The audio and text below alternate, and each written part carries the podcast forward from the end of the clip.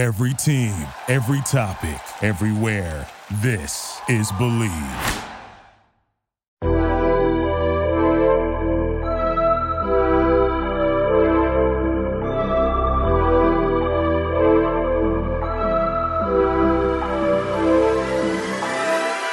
Ladies and gentlemen, welcome back to the Water Cooler, the world's most statistically average sports podcast, brought to you by the Bleav Podcast Network, the number one podcast network for professionals.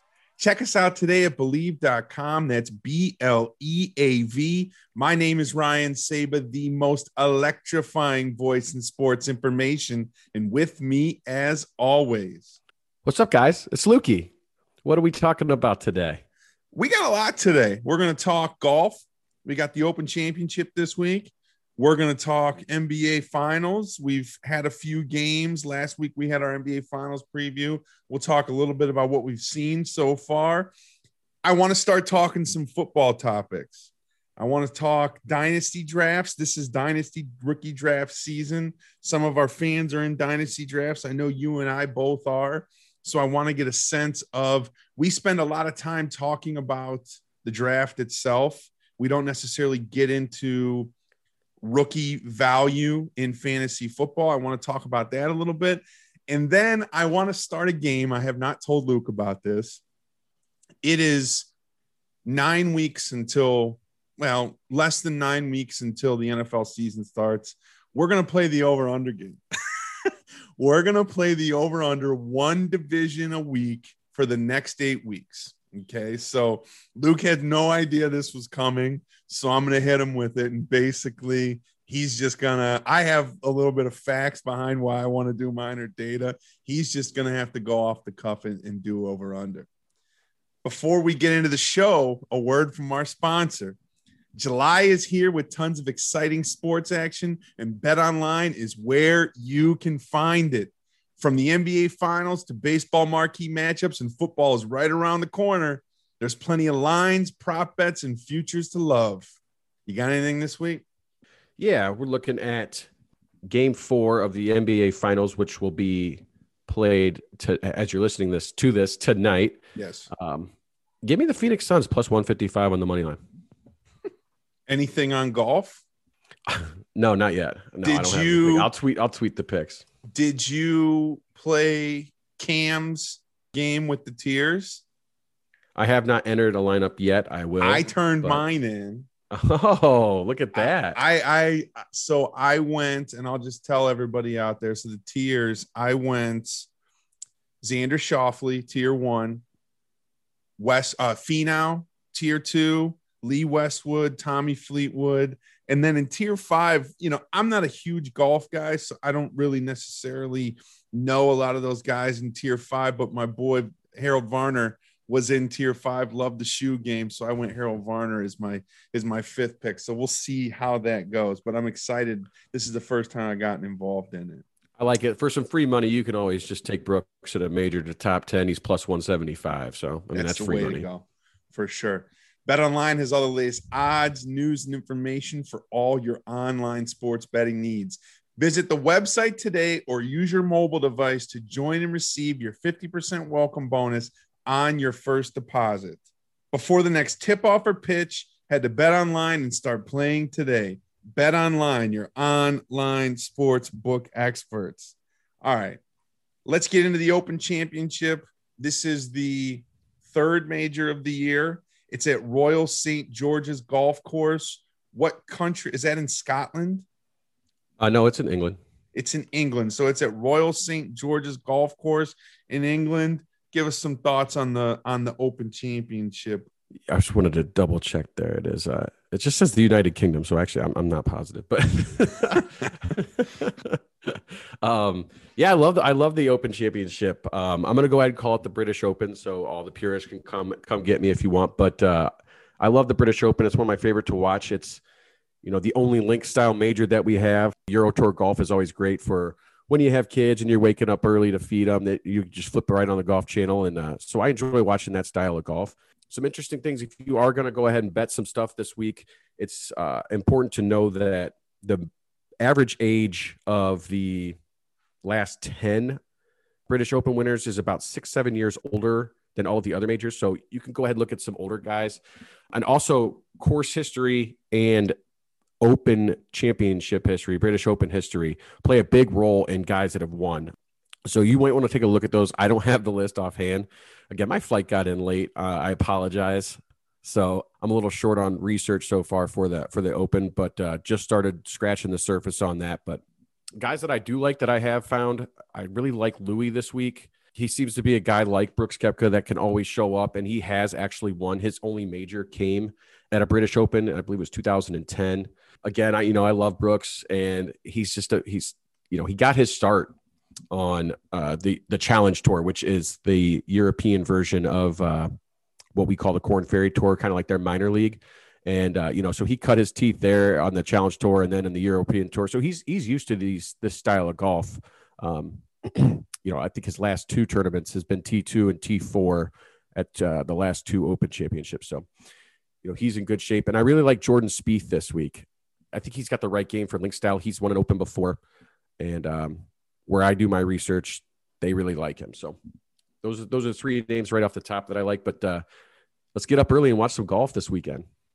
We should have had Cam on. That's the mistake I made. You you usually try to show off for Cam, so you you prepare a little bit more. So I will not make that mistake. I went to bed. I went to bed at eight thirty last night. I will not make that mistake for the PGA Championship. We'll be sure to have Cam back on. A couple of guys I like. I talked about it in the Bet Online read for potential top ten finishes. Tommy Fleetwood, Lee Westwood, always like the European guys to show out. They're more, I don't know, comfortable, I guess is probably the word to use with the terrain and the weather conditions. On, they grew up playing that style. Exactly. So Justin Rose, maybe another one to potentially look at. And I like Tony Finau. You know, Luke talks about it all the time. Always a guy that's kind of hanging around, did not make the cut at the U.S. Open, but uh, Tony Finau, another guy that I want to give a shot to. We'll do a recap next week, talk about who won, and Luke will be much more uh, dialed in for that. Let's transition to the NBA Finals. Luke called in his analysis last week. Suns in five. We'll get there in a minute. The Suns are currently up 2 1 Game three, as Luke said in the Bet Online read, is on Wednesday night, which is tomorrow. So game this four. episode, excuse me, game four is on Wednesday night. It'll be on the day that this comes out. Let me know your thoughts so far. And and I guess do you think Milwaukee won game three pretty pretty convincingly? So does that change your mind at all? Do you still think it's Suns in five? And what are some initial reactions you have from the first couple games? The Suns won the first two games pretty convincingly, so it's gone pretty much exactly the way I thought it would. The only the only thing that has really been surprising was that Giannis played uh, in all three, and you know I expected him back probably for Game three, and I expected the Bucks to win.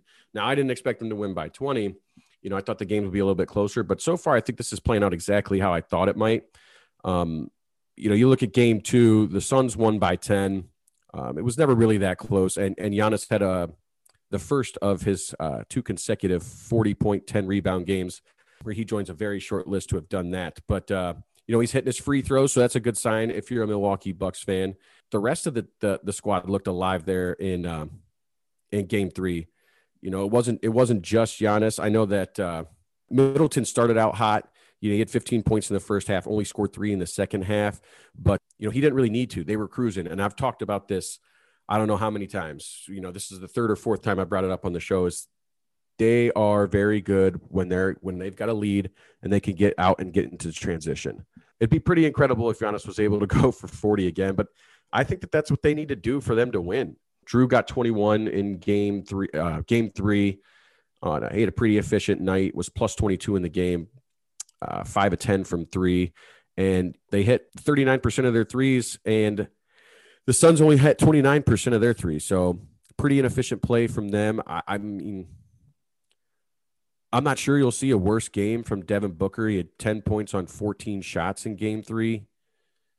You know, I think you'll see a nice bounce back game from him you know, maybe he was due for one, something like that. But you know, if you get if you're getting ten points from him in a game like that, I, I mean, they're going to have trouble winning it anyway. So, Ayton was a little, uh, you know, he didn't look as good as he as he had looked until, uh, you know, up until this game here. So, yeah, I don't, I don't think anything's changed for me. I think the Suns, uh, you know, obviously, I think the Suns will win the game. They, uh, I took them plus one fifty five to win Game Four, and um, yeah, I think they'll close them out at home in uh, game five. So I'm sticking with Suns in five. I feel like we're watching two different series. I think the Suns lack toughness. I'll, I'll say that first. Now, Milwaukee plays really dumb, and they've played a little bit smarter in this series. I think one of the things that that are hurting that's hurt the Suns primarily in Game Three.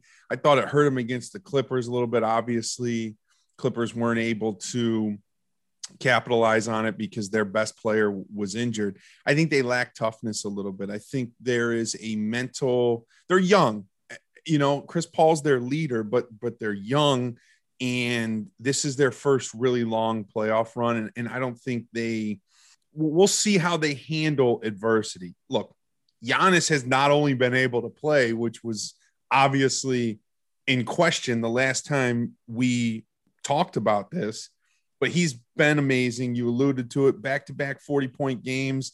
Only four or five players have done that in NBA history. I mean, you got Jerry West, uh, you know, Kareem, LeBron, Jordan. I mean, it's it's a very, very short list of Hall of Famers. He he's unstoppable. And you alluded to it as well. He's hitting his free throws, and, and that's part of the reason why he's getting a 40 because he's shooting 60 or 70% from the line instead of, you know, 30 or 40%. And he's getting to the line a lot. And he's not shooting threes. That's the other thing. He's not bailing the defense out. He's attacking. He's attacking. He's attacking. Now, he is bailing them out a little bit by doing that stupid back down fadeaway thing he does on the baseline, which I don't get. He does that three or four times a game. I don't think he's hit one yet, but Giannis has been extremely impressive. Very happy with that.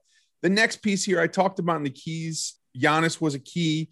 Middleton versus Booker was a key for me. I talked about how I thought whoever played better would win the series.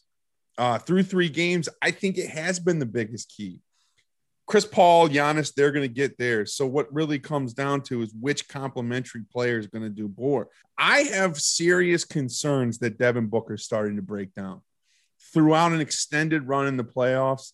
He's just hasn't seemed he's been very good early in series throughout the playoffs and then as the series went on has started to diminish a little bit. Now granted some of that has has to do with the fact that the complementary players Cam Johnson, Jay Crowder, uh Cam Payne they've played very very well. But I think in this series you're going to see they're going to need Devin Booker to continue to step up this first long playoff run. He's at the end of it. We'll see how he continues to we'll see how he continues to play. He got benched at the end of game 3. They benched him in the third quarter. He never came back. Look, we can argue over the terminology there. Did he really get benched or did Monty Williams just determine that you know, the game was out of hand and they weren't going to bring him back? I think that was a huge mistake. I think that was one of the biggest mistakes Monty Williams could have done with Booker coming off the type of shooting performance that he had. I think they should have brought him back in the fourth quarter and potentially let him see a few go down because they're going to they're going back into that building again on Wednesday night. You talked about, you know, the Bucks shooting 39% from 3 and the Suns only shooting 29%. I think that number is a little skewed because in garbage time their their backup players were just jacking up threes they actually shot the ball pretty well. Jay Crowder was six for seven. Um, Chris Paul hit a few threes. Cam Johnson, I don't think he's missed a three. I think he missed like one or two in the whole freaking series. So they actually shot the ball pretty well. And I think that's the piece that really is an indicator of where this series is going. They were able to shoot the ball well and still lost that game. I know it ended up being, you know, 18, 19 points or whatever. It felt like they were down 40 in that game. They just really couldn't do anything. I think what it all comes down to Giannis is going to play well. You're not going to be able to stop him. Chris Paul is going to continue to do what he does. Middleton and Booker, the battle between them is going to be really interesting. They play defense on each other sometimes. So, whichever player plays better between the two of them is going to tilt on a game to game basis. I think Jrue Holiday is the X factor. He's been the X factor. You saw in game three, he got extremely aggressive on offense. And you saw the difference. He was shooting threes, he was down in the paint. I mean, the Bucks are just killing the Suns in the paint, which, you know, in the modern NBA, you don't think about how, you know, scoring in the paint impacts a game, a single game in a series, but it's it's shown that it has impacted this series. Jrue Holiday has to continue to be aggressive on offense and, and has to he doesn't need to stop Chris Paul, but he needs to slow them down and be aggravating enough to impact the Suns' tempo. Their tempo and ball movement all starts with Chris Paul. And if Jrue Holiday can play just good enough defense, I think that they will continue to impact their tempo like they did in game three. I am out of the prediction business. So I am not going to say who I think is going to win this series, but I do think the Suns are only going to win one more game. Yeah, and I listened. I listened to uh, to your section of the show last week. I think it was pretty obvious that you weren't making a prediction, but you thought the Bucks were going to win. That was pretty obvious. And listening to uh, to your section, but I, I need to push back a little bit here. Okay. Um, see how how they're responding to adversity. Um, they're up two one in the series, and um, right. they were down. I think they were down 18 in the the second quarter of game three and got it to six or four. I think they actually they got it to four in the third in, in game three. We talked about it. Booker was bad. Um, in the first two games, he averaged 29 points. I, I think I think a 24 year old is allowed to have a little bit of a, a stumble in, in a finals game. I don't think it's something that is overly concerning. I think he had an 11 point game in um, in the conference finals against the Clippers, and, and he bounced back just fine, especially in these, you know, we saw 27 in the game one and, and 30, 31 in game two.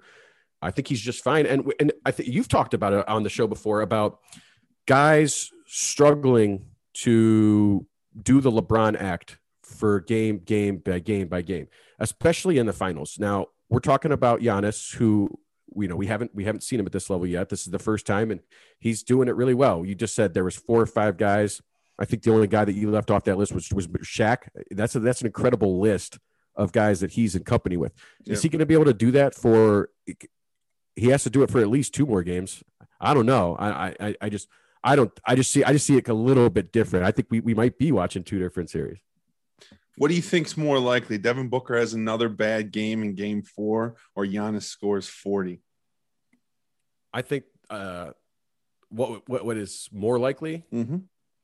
Well, I think. Well, I mean that they're both those are both bad for the Suns. So I mean, yeah. I, I look. I, I think that you're you're discounting the fact. I hear you. He's 24. I think you're. I think I think Booker goes and gets 20 before Giannis goes and gets 40 again. I mean, that's a big deal.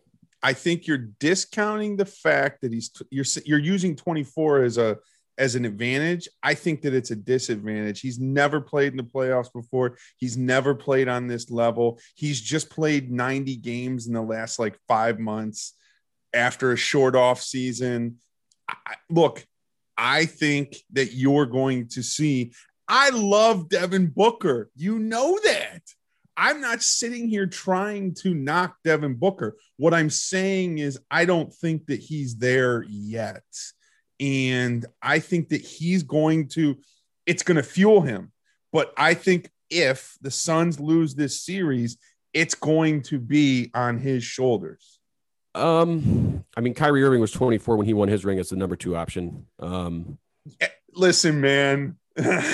uh, and, and I'm, I'm, I'm just using that as one example. Kyrie and and Devin Booker is not the player that Kyrie was when they were 24 years old, and you know I, he's not right now. Uh, he had scored 70 in a game before. But uh, I, I'm just I'm just a little I'm just a little confused as to what evidence you have other than one game in his past. I mean, let's see. Yeah, I, I mean, he had a 15 point game in game three against the Clippers, followed up with 25, 31, and 22. I mean, I just I don't think there's any evidence of him breaking down. I think he just had a bad game in a game three where uh, another hat tip to my guy Russillo. You can't fake desperation. The the Bucks were back home.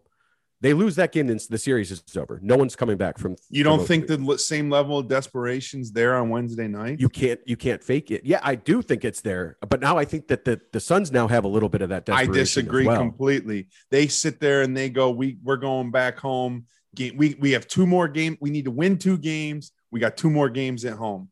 I think that's their mindset. I mean, it could be, or there could be, hey, we can win this one and then finish them off at home and not have to worry about having to come back for Game Seven. Possibly. if that's possible. But no, I, I just I I think we might just be seeing two different things. I'm based on what we thought pre based on what we thought pre series uh, a little bit. I'm anticipating that we're going to be talking about this series still going on next week on this show. Okay, okay, Actually, is that even possible? Game yeah. Game seven would be Monday? uh, Thursday.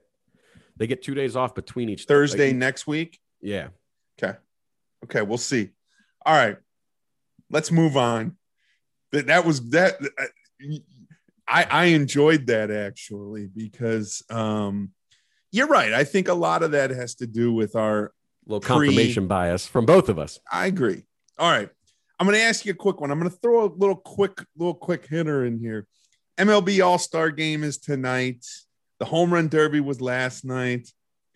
Of of the 3, you know, fuck it, we'll even throw hockey in there. Of the four major US North American sports, what is your favorite All-Star event? And we're even we're, we'll throw home run derby and NBA Saturday night in there as well. Um, do the games count in this? Yes. Yeah, the games and then those those two events, and even throw the NHL's equivalent of the NBA Saturday night in there as well, where they do like the the fucking speed Yeah, skate and all the that. speed skate. Yeah, yeah, yeah. Um, I like. I do like when they shoot uh at the plates in the net. Yeah, that But, is uh, good. That's pretty incredible. But uh, I think actually my favorite All Star event. I'm not a huge All Star guy, but it, it would have to be the actual NBA All Star game. Is probably my favorite. I just like seeing all the stars out there. I know they don't play any defense, but it's an exhibition. They're out there throwing oops and stuff, scoring 160 points, trying to do stu- stuff that you don't see in normal games. It's a fun pickup game. I, I enjoy. I enjoy watching that. And um, in, in a close second, I'm a real sicko. Uh, so I love the um, the NFL, the quarterback skills challenge stuff. I love watching those guys throw at moving targets and you know trying to hit trash But cans 40 not- yards down. That's not during the that's not during the Pro Bowl though, I don't think. They No, used it's to not. do It's- they used to it- do it in the offseason, the quarterback club stuff. Remember Yeah. they even put like a Sega or a Nintendo game out that was just the QB club stuff. I was going to mention that I as sort of a honorable mention that I used to love that quarterback club stuff back in the day. They with the long throw and Yeah, you know yeah. Randall Cunningham and all those guys would get up there. That was always good. I'm going to say NBA Saturday night. Look, NBA All Star Game's a close second because that game at some point every year always gets competitive in a way that the Major League Baseball All Star Game and the Pro Bowl is just a joke. You know, those guys don't take that serious at all. I mean, they're in Hawaii for a week. That's a vacation for those guys. But I don't. I'm gonna them say- trying not to bump each other, and you know that's a that's a rough sport as it is. yeah, I'm going to say NBA Saturday night. And it hasn't been great in the last few years, but in our lifetime, the three point contest, the dunk contest, they've incorporated the skills challenge into it where they have the big guys and the little guys go in a in a bracket format. Look, I still get into it, but I'm going to say NBA Saturday night for mine. Now, I do enjoy NBA Saturday night. It's fun to watch those guys do some stuff. Um, I do like the way that they have, uh, you know, the stuff in brackets now, which is adds a little twist to it. But I'm I'm not going to be too critical on, um, you know, three point contest is perfect. I love that. That's fun. But uh, I'm not going to be too critical on the dunk contest. But they're trying so many different things to change it, and I think they should. You should evolve as you know, stu- as uh, as time goes on and try to make the best product possible. But I just don't think that they're getting close to that. We've had the, you know, the best dunker the past two or three years hasn't won the contest, which is, you know, and I honestly, I, I can't tell you who it was. I can't remember off the top of my head, but I know Aaron Gordon's been the best dunker one time, or actually he was like two of the last four and he has Oh. he has no he has no championship. So But Zach LaVine, that year, him and Zach LaVine went at it was the, probably the best dunk contest. that was fun, had. very fun. All right, let's move into football. We're going to talk fantasy football first. For those of you out there, Luke and I are both in dynasty leagues. I know a lot of you, dynasty leagues are becoming a lot more popular nowadays. It's really more like running a, a franchise, if you will. You have a salary cap and players on contracts, and there's off-season activities. And really, you know, you, you have the, the the main draft every year, whereas your sort of standard redraft league, you're drafting all the players every year, which you know we all get excited for, obviously. But in a dynasty league, it's it's the rookies. You're you only draft the rookies, and then the players that are on expiring contracts, you treat them like true free agents, and you bid for their services. I have my dynasty draft, my rookie draft coming up here in a couple weeks. I'm sure you have yours and some of the fans do. So I'm curious, as our resident fantasy football guru, the, the best fantasy football player on on, on earth. I'm curious in by this, you, not me. in this dynasty format, let's talk a little bit about some of these rookies, where you think they're they should be slotted. I think first of all, this is single QB. Okay, this isn't a super flex where you can put a play two quarterbacks. Let's just talk single quarterback, standard, mostly standard league. What do you got as your top five right now? If you had to go one through five, how would they fall if you had each pick? All right, I'm just going to list them. I'm not going to give you much No, analysis. no, and I don't want it. I'm I'm just curious, and I think some of the fans out here would like to know this because there's some controversy, especially in those middle picks there. Yeah, I, I would go. Um, I would go Ja'Marr Chase number one. I would go Najee Harris number two. I would go Kyle Pitts number three, Javonte Williams number four, and DeVonta Smith number five. So you got Travis Etienne slipping out of the top five. Yeah, he's he's right there. But yeah, Interesting. I see it a little bit different.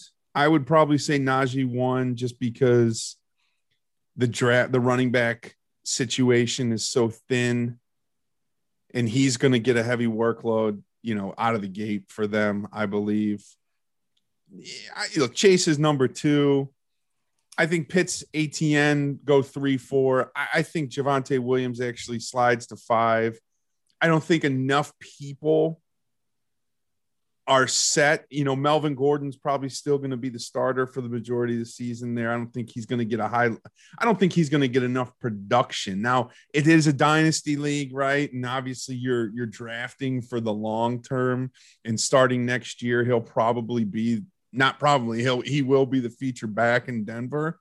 I just worry that too many people are going to say, okay, the other four that I named are going to have more of an impact and have more touches out of the gate. yeah, I think that's that's a good take. And I'm this is just a total personal thing for me, and it it, it has bit me before in the past in dynasty drafts. But I am very partial to wide receivers. Uh, the thing is with the running backs, you know, Travis Etienne, he's um he's only 22. You know, it- it's not like Najee Harris where you're 23. That starts to become a problem.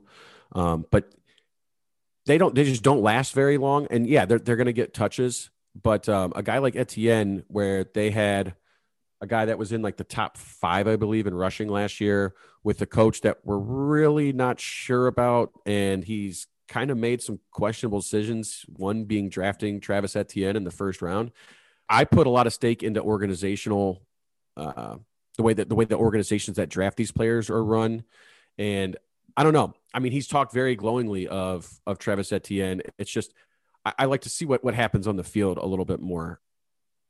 So I'm I'm not totally sold on on Etienne. Uh, totally hear what you're saying on Javonte Williams. It's the same type of thing. I might even let him go and and take you know DeVonta Smith ahead of him, but uh, it's just a personal preference. I just feel more comfortable drafting wide receivers, Yeah. especially with the way that that I do my research. I'm sitting at five in my league, and I'd be happy with Etienne or Javonte Williams. I think one of the good things about Etienne is they're going to use him I think they're going to move him around. They may even put him in the slot a little bit. They're going to use him as a pass catcher. Probably, you know, I hate to use the word primarily. I, you know, I don't think he's going to be the, a prime. Like, I don't think he's going to be a wide receiver, but I think he's going to get a lot of touches, as, as many touches via or opportunities via catching the football than he is actually having Trevor Lawrence hand the ball to him. So there's mm-hmm. some PPR value there as well. I really like it. But to your point, one through three has, in my opinion, has to be Harris, Chase, Pitts in whatever order. To be honest with you, I wouldn't kill somebody if they took Kyle Pitts number one. To be honest, I, I just wouldn't because he is going to get high volume. He's a wide receiver. So look, it's it's questionable. And but but would you kill somebody for taking Pitts number one in a dynasty league? Mm, probably not. The only thing is, is like drafting tight ends is especially first round tight ends. In the past, it's just been so dicey. Of course, I don't think we've ever had a tight end go f- number four in the draft, and especially not one that you know seemingly fits so well at his landing spot. You know, losing you know 130 targets or whatever Julio Jones is leaving behind, and bringing in Arthur Smith, I think that they had uh, like the highest. Tennessee had the highest red zone efficiency to tight ends and uh, wide receivers last year. So, you know, and and he is going to be used like a. He's not going to be used like a traditional tight end, but most of those guys that are drafted in the first round aren't either. Now, granted, I think he's, you know, he's more of a freak than them. You know, yeah. guys like Ebron and uh, Njoku, guys like that. He's more polished. He's a better route runner.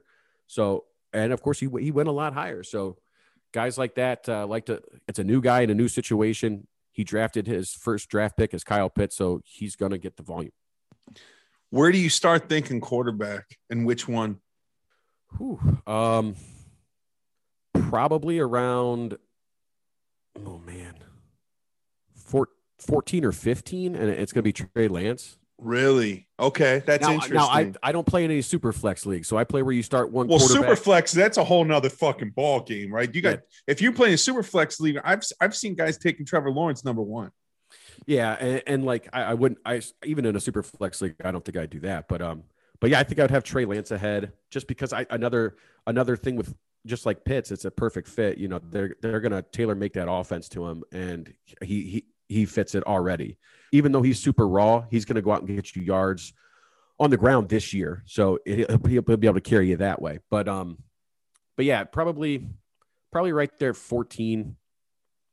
And then you know I'd put Trevor Lawrence right there with him, you know, spot behind him, and then Fields a spot or two behind that. Yeah, I would I would agree with that totally. I mean, look, the order to your point, look, Trevor Lawrence, you're you're probably going to get more points in year one, but I think over the long term, Trey Lance is probably a better option because of his legs. Well, all, Trevor could all, run too. He can, but I, they, they don't have an well. I don't it's, believe it's a different it's a different style of running. Well, who who knows? Who knows what Herb's going to do down there? But I, I would agree with you. Last one, and then we'll move into the over under game. I want to talk a little overvalued, undervalued. One player. Give me the one guy you think's being the most overvalued and the one guy that's being the most undervalued. Just so you know, I use fantasypros.com. You do too. You turned me on to it, so I know you do it. Those are the rankings I'm using. Just curious. I know you've probably glanced at it. Who's a guy that you think is being overvalued and who's a guy you think being undervalued? Even a guy that I ranked this high, number four, I think it's Javonte Williams. Um, okay. I think he's overvalued. Just again, it's just a personal preference. You know, I, I probably if, if, give you these rankings again, I might even just talk myself out of it, move him down again. But um, but yeah, either either him or, or Etienne would be the, the overvalued and um, undervalued is uh, oh man, I'm gonna give you, I'm gonna give you, ter- uh, one Terrace Marshall. It looks like uh, I, I, don't have his ADP right offhand, but um 16, 15, 16 That's too low. That's too low. That's too low. He needs to be probably 17, maybe. Yeah, I probably put him right behind um as far as wide receivers go. Like oh, in the Waddle area. Yeah, yeah, right there. I, I might even put him ahead of Waddle. Just um okay. a personal preference there. And uh you know and I'm, I want to mention one more name because this is a guy I love pre-draft. Although I think he's probably going right where he needs to be is Rashod Bateman. I think he's going to destroy it this year. I think the exact opposite. I think Rashod Bateman is the one that's overvalued at eight. He doesn't have a quarterback that can get him the football. So there's a challenge there. I mean, their number one wide receiver last year was an absolute fantasy bust. So I think if you are drafting Rashad Bateman, I would much rather go with, to your point of Terrence Marshall, some of the other guys that they have slotted behind him. I think that that is that would be the direction that I would go. I would not look at Rashod Bateman in the first round. And my guess is he's going to go in the first round in every single one of these drafts. I think there's better options. So he's my guy that I have is overvalued. And, and look, some of that's because of my my Lamar Jackson bias, but I think it's real. And and I think deep down in you know in, in your mind, you you do as well. There's challenges there for him to get the kind of volume that he would need long term to be a justifiable number one pick in a fantasy draft. I think the guy that's undervalued grossly is Trey Sermon. I think Trey Sermon at 15. I think Trey Sermon is going to end up being a guy that is a fantasy starter, a first, maybe not first round, but a second, third, fourth round guy over the next several years after this year in redraft leagues. I think Trey Sermon is going to be a dog, and I would love to get him in one of my leagues. I don't think the where my picks are, it's going to work out, and hopefully nobody in my dynasty league is listening to this. But uh, I would say Trey Sermon's my guy that's the most undervalued. Yeah, the only pushback I'll say on Trey is that uh, you know the injury history scares the hell out of me. It's it's terrifying. All these guys, all these guys get hurt. That's why I don't draft running backs. Jonathan Taylor's never been hurt. Knock on wood. All right, one more football topic. Let's play the over under game. Like I said in the intro, and I'm sure you hate this, Luke. he is not a fan of sort of traditional sports talk radio topics. Let's play the schedule game. I like the over under game. I think it falls into, especially now before we've seen these guys play. I, I really like it. Training camp starts in like two weeks. The Browns report on the 27th. So it's two weeks from today training camp's going to start. So, like I said, we're going to do one division per week leading up to the NFL season. We're going to start West and move East. We're going to start with the AFC West, your favorite division with your favorite team and player. All right. So, the AFC West this year, they play the AFC North, they play the NFC East, plus their 17th game is the team in the NFC North that finished in the same position as them. Wait, give, give me that again. They play the NFC AFC East, North, AFC North, NFC East, and the team in the NFC North that finished in the same position as them. I have all this information, so I'll, I'll tell it to you when when we get there. All right, so we're to start at the Raiders. Raiders over under is seven. They play and they have obviously their division, AFC North, NFC East, and they play Miami, Indianapolis, and they play the Bears. Derek Carr said that they were three or four plays away from 10 or 11 wins last year. Seven. Man.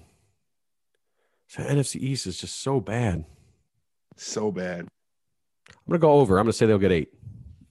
So Derek Carr said they were three and four plays away from 10 or 11 wins. I think they were also three or four plays away from five or six wins. You know, they beat the Browns in that bad weather game. They won a couple other games that they weren't expected to.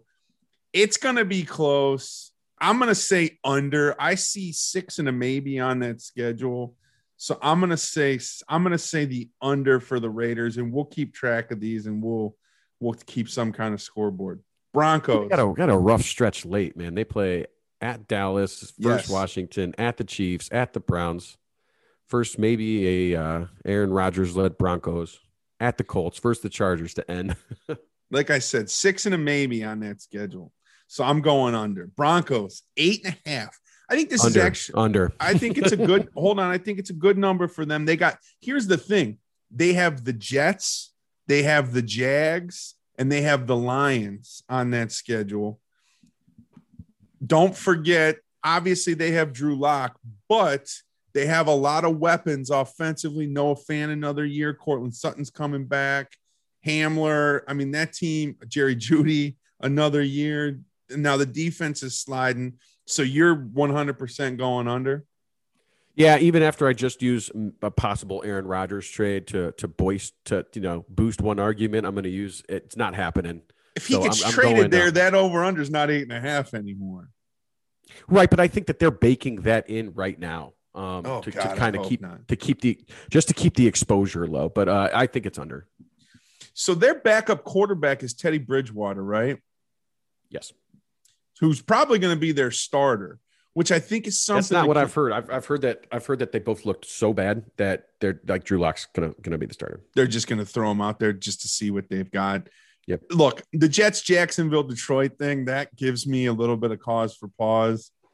I looked at the schedule. I went back and forth. This is the one I probably had the most difficult with. I'm going to say they have six and a maybe on their schedule as two on their schedule as well. So I'm going Broncos under. Chargers, new coach, high expectations.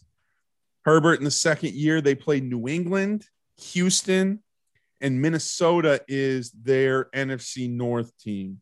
Chargers nine. Man, they could they could hit that uh the dreaded 0-2 hole right right away. Yes. Um, and I know I, who knows how the 17 game schedule affects that, but then they follow up week three at the Chiefs. So, um, what was the number? Nine and a half or nine? Nine. Nine on the nose. I'm gonna say push. I like the way their schedule ends, the last three. So I'm gonna, I'm gonna, I'm gonna, am I allowed to push? Yeah, I said push as well. I'm pretty confident. I did the push as well. And then I think you and me are seeing their schedule the, the same way. All right. Last but not least, the losing, the Super Bowl losing, should have lost to the Browns. Kansas City Chiefs. Pat Mahomes is predicted that they're going to go 20 and 0. Pat Mahomes, He didn't predict that. 20 and 0 is his prediction. He- they, they have they have Buffalo, Tennessee, and Green Bay. That is a rough first place schedule right there. So you obviously have the AFC North with Cleveland and Baltimore. Then you throw Buffalo, Tennessee, Green Bay in there. That's that's a tough first place schedule. It's 12 and a half. I mean, we just saw him beat Buffalo by 20. I, I hear you. It's Super Bowl hangover. The team didn't get much better. Um, what was the number 12 and a half? Yes. Uh, give me, give me one second here. Let me, I'm gonna, I'm gonna check something out. You Um, want me to give my take? Yeah, go ahead. So they have in the first seven weeks, they have the Browns, the Chargers, and Buffalo at home. And they play Baltimore, Philly, Washington, and Tennessee on the road. That is a rough. Now, obviously, Philly's dog shit. So that's the gimme in there. But that's a rough first seven weeks of the season. I believe this is me. I believe they come out of that stretch three and four. Okay. I think they lose a couple of those games. I think the Browns catch them early, possibly. So it's going to be interesting. They, they got Baltimore on the road, Tennessee on the road, that Washington team. They're going to have to travel to play that defense. So I think they're three and four after that stretch. With all that being said, I see 11 and two maybes. It's going to depend on Rodgers. I think Green Bay is one of those maybes. I'm going to go under, but it's just under. I think they win 12 games. I see that team going 12 and 5. And usually these teams at the top, um, is that the highest over under? I don't know if, if In the whole league, yeah, or is I Tampa don't higher? think so. I think Tampa's higher. But usually those top those top couple teams, man, they just it's like it's done like on, on a bell curve. So usually those those top few and those bottom few are easy to kind of pick. But this seems this seems tough. They could hit that 0 and 2 hole, you know, that we talk about every year. Yeah. Uh, with the Browns and the and the Ravens. But um no, ultimately I think they come out of that same stretch you're talking up. They're probably five and two. So I'll go over. One Yeah, so you games- think you think it goes the other way that than I do. 14 games last year, 13 the year before. I think they're just, you know, I think they're kind of a lock for 11 every single year. They'll find a way to win two more. I, I said they'd win 12. So yeah, we're right there. Okay. That's good. We're going to continue to do this next week. We'll do the AFC, or excuse me, the NFC West. that's a division that I'm really interested in. In the coming weeks, look, Summer Olympics, they start next Friday. Opening ceremonies is next Friday. We'll talk a little Olympics. We got NBA off season right around the corner. We know that's always nuts. So discussions on NBA off season will be coming in the next few weeks. NFL college football previews, and then I don't know when, but it's coming in the next probably two or three weeks. Our 2021 quarterback power rankings coming up. That's probably our, if not our favorite, our second favorite episode of the year. I'm excited about that. Huh? By far. And there was a juicy uh, top 10 QBs article that was posted this week on ESPN. They asked some, uh, some, they pulled some league executives and, uh, some interesting takes there that I will probably have comment on for that show. Good. I'm looking forward to it. So we'll have that in the next few weeks. You got anything else? Uh no, just I'm looking forward to the Olympics. It would be nice if Team USA could get a win. I, I don't know what they're doing against Argentina right now, but man, that roster's got me a little nervous.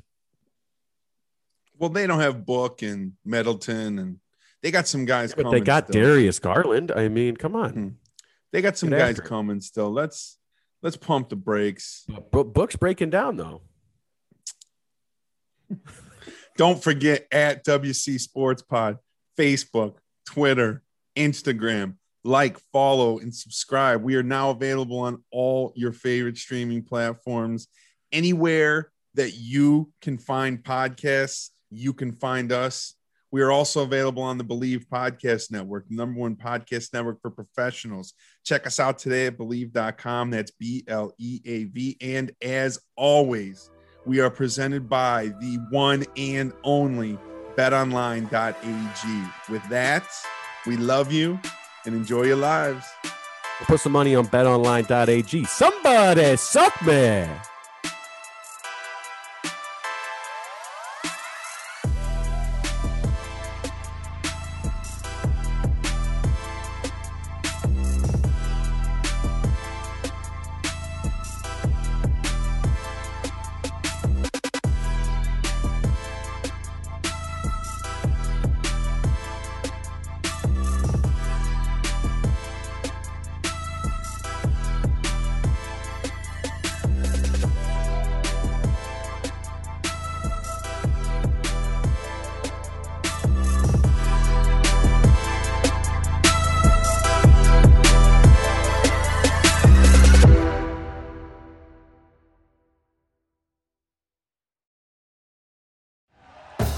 Thank you for listening to Bleav. You can show support to your host by subscribing to the show and giving us a five star rating on your preferred platform. Check us out at Bleav.com and search for B L E A V on YouTube.